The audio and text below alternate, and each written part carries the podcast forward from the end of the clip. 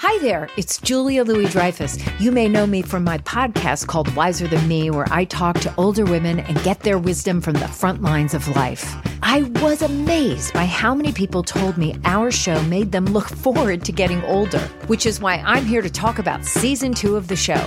Sally Field, Billie Jean King, Beverly Johnson, Ina Garten, Bonnie Raitt, just to name a few. All hail old women. Wiser Than Me season two is out now from Lemonada Media.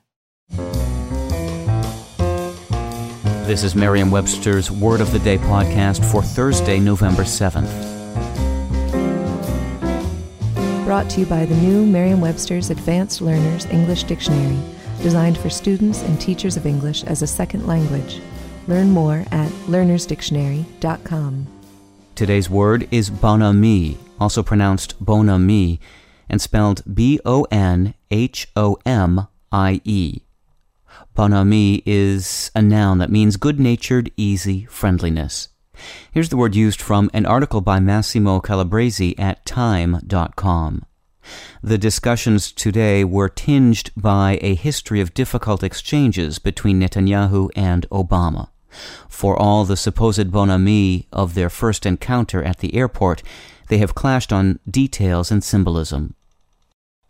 English speakers borrowed the word bonhomie from the French, where the word was created from bonhomme, which means good natured man, and is itself a composite of two other French words, bon, B O N, meaning good, and homme, H O M M E, meaning man.